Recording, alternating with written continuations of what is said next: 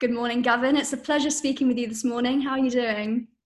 Morning, Polly. Uh, I'm okay. I'm okay, thank you. I think, sort of all things considered, at the moment. Um, you know, sometimes I feel like I'm hanging in there, and sometimes I feel like I'm doing okay. But um, yeah, pretty good actually. I can't believe it's nearly been three months that we've been in this lockdown. It feels like a very, very long time, but at the same time, it's gone very quickly as well. So, uh, absolutely. I think we've all been busy, which has actually made the time pass by a lot a lot more quickly. There we go. Yeah, exactly. So I'm really pleased to have you on the call today and to really pick your brains. There are a few areas in particular um, I'd love to discuss with you, but just starting off, Gavin, it'd be great to understand a bit about your role within UTB and your background, uh, the last 20 years within the short term finance world. Walk us through uh, some of your Make me sound old. Make me sound old. I still feel pretty young. Um, yeah, sure. So, so um, I, I, um, I'm a qualified chartered accountant by profession um, or by training. Um, I've been with UTB now for about coming up to about six and a half years. Um, I've been in the short-term lending space for well since 2000 seven, I think it was, um, when I first uh, when I first walked into the doors of, short-term lending, and actually, it was in a finance director role. So um, I didn't know anything about lending. I didn't know anything about you know mortgages or or or, or anything of that ilk. I um, I had an opportunity to join a short-term lender called Cheval at the time um, as a finance director, managing effectively managing the finance function and the and the various lines of funding uh, that we had from uh, different lenders. Um, and arguably, I couldn't have picked my timing any worse. I mean, we're talking now. We're talking about September. About September 2007, so it was just before the credit crunch hit. Um, I had about two or three months to learn what short-term lending was, um, work out what I was doing, and then basically spent the next, you know, the next couple of years fighting fires. Um, I, it certainly was an introduction I wouldn't have chosen if I'd, uh, you know, if I'd had my time over. But actually, what you know, what you learn during that period is is absolutely invaluable and things that you could never learn in textbooks. And you know, you really just have to experience it and muddle your way through it. And um, and learn from that experience. So, you know, thankfully came out on the other end, but obviously as the business contracted over the um, over the credit crunch period, so I became more and more involved in the actual operations of the business rather than just purely on the finance side. And actually, I got a, you know, um, I got a sniff of it, and I really enjoyed it. So over time, I moved away, you know, completely from the finance side purely onto the operational and underwriting side with actually even a little bit of um, even a little bit of sales interaction thrown in as well. Um, and then I joined. Uh, I had the opportunity to join UTB in 2013. Um, I came into the team at that point, um, and been there ever since. You know, I came in to assist uh, initially on the credit and the underwriting side, um, and then have sort of moved over time to currently, you know, my current title is commercial director, but essentially I head up the team on a day-to-day basis. So you know, I've got sort of over overall responsibility for the uh, for the bridging finance team, which currently totals about yeah about 28 29 people Big team, big team. And in your time in the industry, what would you say has been the biggest development? What do you think has been the real catalyst to get the industry to where it is today? So I think, I mean, look, I think when I came into into bridging finance, I think bridging finance was a little bit of a swear word. It was a little bit of a dirty game. It was it was a place where people went if they really didn't have too many you know too many other choices. The rates were high. Um, may, maybe you know maybe some of the conduct of certain of the lenders you know isn't sort of what you'd expect. But then I think what happened sort of post you know post the credit crunch is that um, the industry became far more professionalized. The um, Association of Short-Term Lenders was sort of born out. Probably I can't remember exactly, but I think it was sort of just pre-credit crunch. I think uh, there were some lenders who sort of took the view um, that actually the industry needed to self-regulate and uh, needed to start doing things properly. And I think with that, um, changes in approach to lending becoming far more professional, mm-hmm. um, and also with the interest rates coming down um, over over time down down to competition.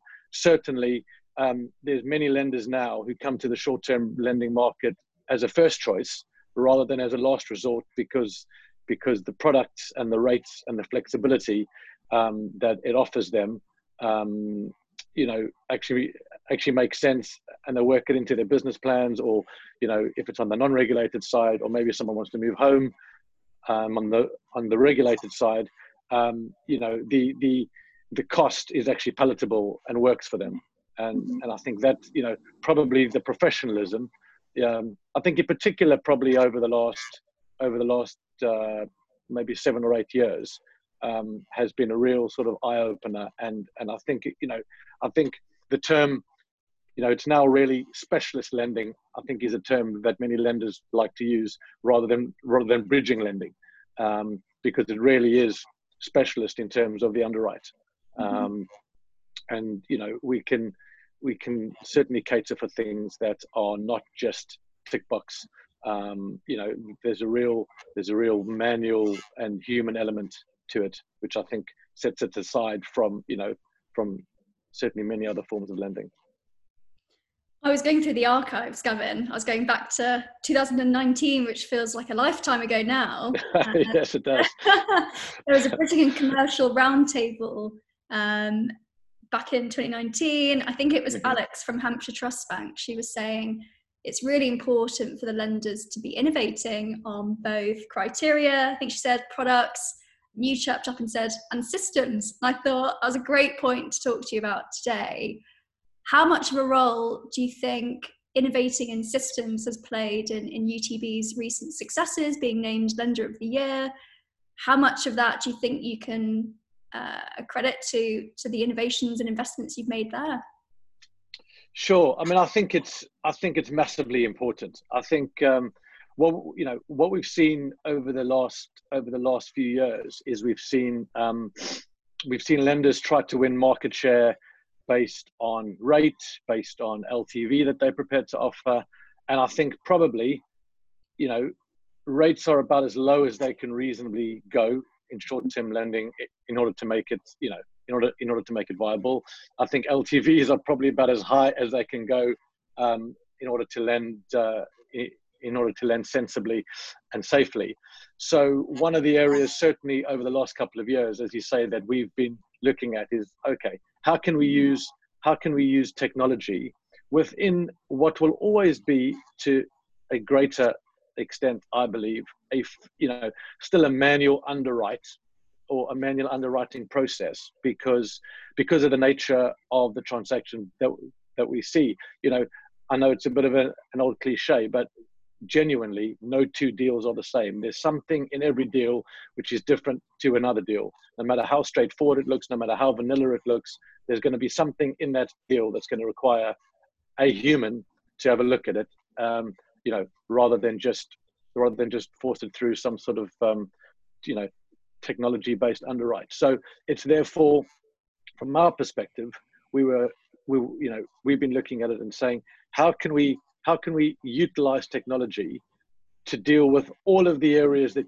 that we believe you can actually automate mm. so that actually the amount of time and effort spent internally is really on those things that require a human to look at underwrite and evaluate rather than to you know try to waste time um, on you know having having huge teams of people running you know running searches um, and things of that nature. So, you know, I think it's the automation of the of those of those bits of the process that one can automate that mm-hmm. is actually key to, I think, key to where lenders will be will be looking to spend time and effort and focus going forward. And obviously, us, you know, it's exactly where we've been spending our time. Um, you know, Nivo obviously is just one example of that. Um, you know, AVMs is is another example of that. And you know, I don't want to give too much away, but you are aware of you know some of the other things that we're looking at within the Nivo process down that secure channel to try to to try to do other things um, and to try and make it easier for borrowers to uh, transact with us um, and to send things to us. Um, but you know, it doesn't just end there. We're looking, you know, right across the piece from from the initial inquiry coming in all the way through to, you know, all the way through to the to the repayment of the loan. We're looking to automate as many things within that journey as we reasonably can, and um, you know, that's where all of our time and effort from an innovation perspective is currently being focused. We talked earlier about some of the reasons you decided to go ahead with Nivo. We'll talk about the other investments in technology you've made as well, but uh, just talking about Nivo for a moment. So, do you think that was driven by the borrowers? Is it the borrowers saying, you know, we're expecting a better customer experience? Was it more of an operational efficiency that, that really drove you to invest in Nivo, or was it a mixture of both? I guess that's the, the golden answer. But uh, what what would you say was the main the main driving force behind that decision? Yeah, well, I mean, I think it, I think it was a mixture of both very much. I think you know it was part of our drive to use to use technology within the process and say, well, okay, which which bits that we currently manually do can we automate? Um, it was something which our mortgage team sort of blazed the trail on initially. Buster and his team, um, they were the ones who you know got compliance and and and risk and everyone comfortable with the process. And then once that was done and they began to use it, then we, you know, then the rest of the bank started started to use it, um, and we actually use it now. Um, yes, yes, we use it for customer onboarding, but we also use it for broker onboarding. And I think our HR team might be using it for for um, employee onboarding. So there's various different things that we can use it for. Um, I think um, certainly one of the things that we heard regularly from from our borrowers was, well, you know, I'm having to provide ID at least three times during the process. I'm having to provide ID to you as the lender. I'm having to provide ID to my to my broker. I'm having to provide ID to my solicitor. So um, because because of the dual rep um, situation as well, we had a chat to our dual rep solicitors on our panel and said, look, is there any way that we can, you know, utilize the same ID um, both for ourselves and for yourselves? And you know, we introduced them to Nivo. They got comfortable with the process, and so uh, Nivo passporting was born, um, which you know obviously allows the borrower to provide one set of ID, um, which is utilised by both the broker, um, sorry, by both the solicitor and by the lender. So um, yeah, you know, there's uh, there's obvious efficiencies there. There's there's obvious customer customer journey improvements there, and you know that that really, as I've sort of alluded to before, is just you know the start of what we think we can do with the Nivo channel. We think there's a lot more um, that we can that we can use to improve the customer journey even further. So um, yeah, I mean, you know, it, there was various different reasons for doing it. Fantastic. And I think, and I and I think also, sorry, just to say, you know, our timing of it was obviously massively fortuitous as well because sort of we launched it officially um, at the start of this year. Um, we'd sort of you know been doing some trials and things behind the scenes before then, but you know it was sort of officially launched at the start of this year. We could never have foreseen that lockdown would happen. Um, and what's easier than someone you know just getting on their mobile phone uh, in order to provide us with their ID, um, which can be used by the solicitors as well. So that was massively helpful in actually getting transactions, um, you know, not just actually paid out, but even new inquiries initiated um, from start to finish during the lockdown period, which you know I think otherwise would have proved would have proved massively problematic for all parties concerned. I think that's a great point. I think it's you know having to work remotely and having to have the systems in place to enable that, but of course people at home who would be making these applications and might be using their office printer to get their documents scanned and uploaded. They're not in that position anymore. I'm in that position myself at the moment, and I'm saying, why can't we use a Nivo mobile app? But that's another story. Um, what what have you what would you say are the, are the, the biggest changes that you've seen in the few months you've been working with Nivo? What would you say the team have noticed, and, and is there any feedback from borrowers that you could share with us? Um, I think it's it's it, um, really the feedback that that that we've had is that people you know people really do enjoy the luxury of being able to do certain things from their own home rather than having to go to a third party to get something, you know, stamped, verified, authorized, or, or, or have to travel somewhere to actually get it done. The fact that they can do it, you know, from their own home is obviously um, is obviously massively valuable. Um, it's it, you know, um, and as I say, as a result of those efficiencies, we obviously looking to utilize that channel even more. I mean, I think technology itself has been has been massively vital during during the lockdown period. Um, whether it's you know whether it's using automated valuations, whether it's using desktop valuations, um, um, whether it's you know whether it's delivering and signing documents using e-signing, things of that nature.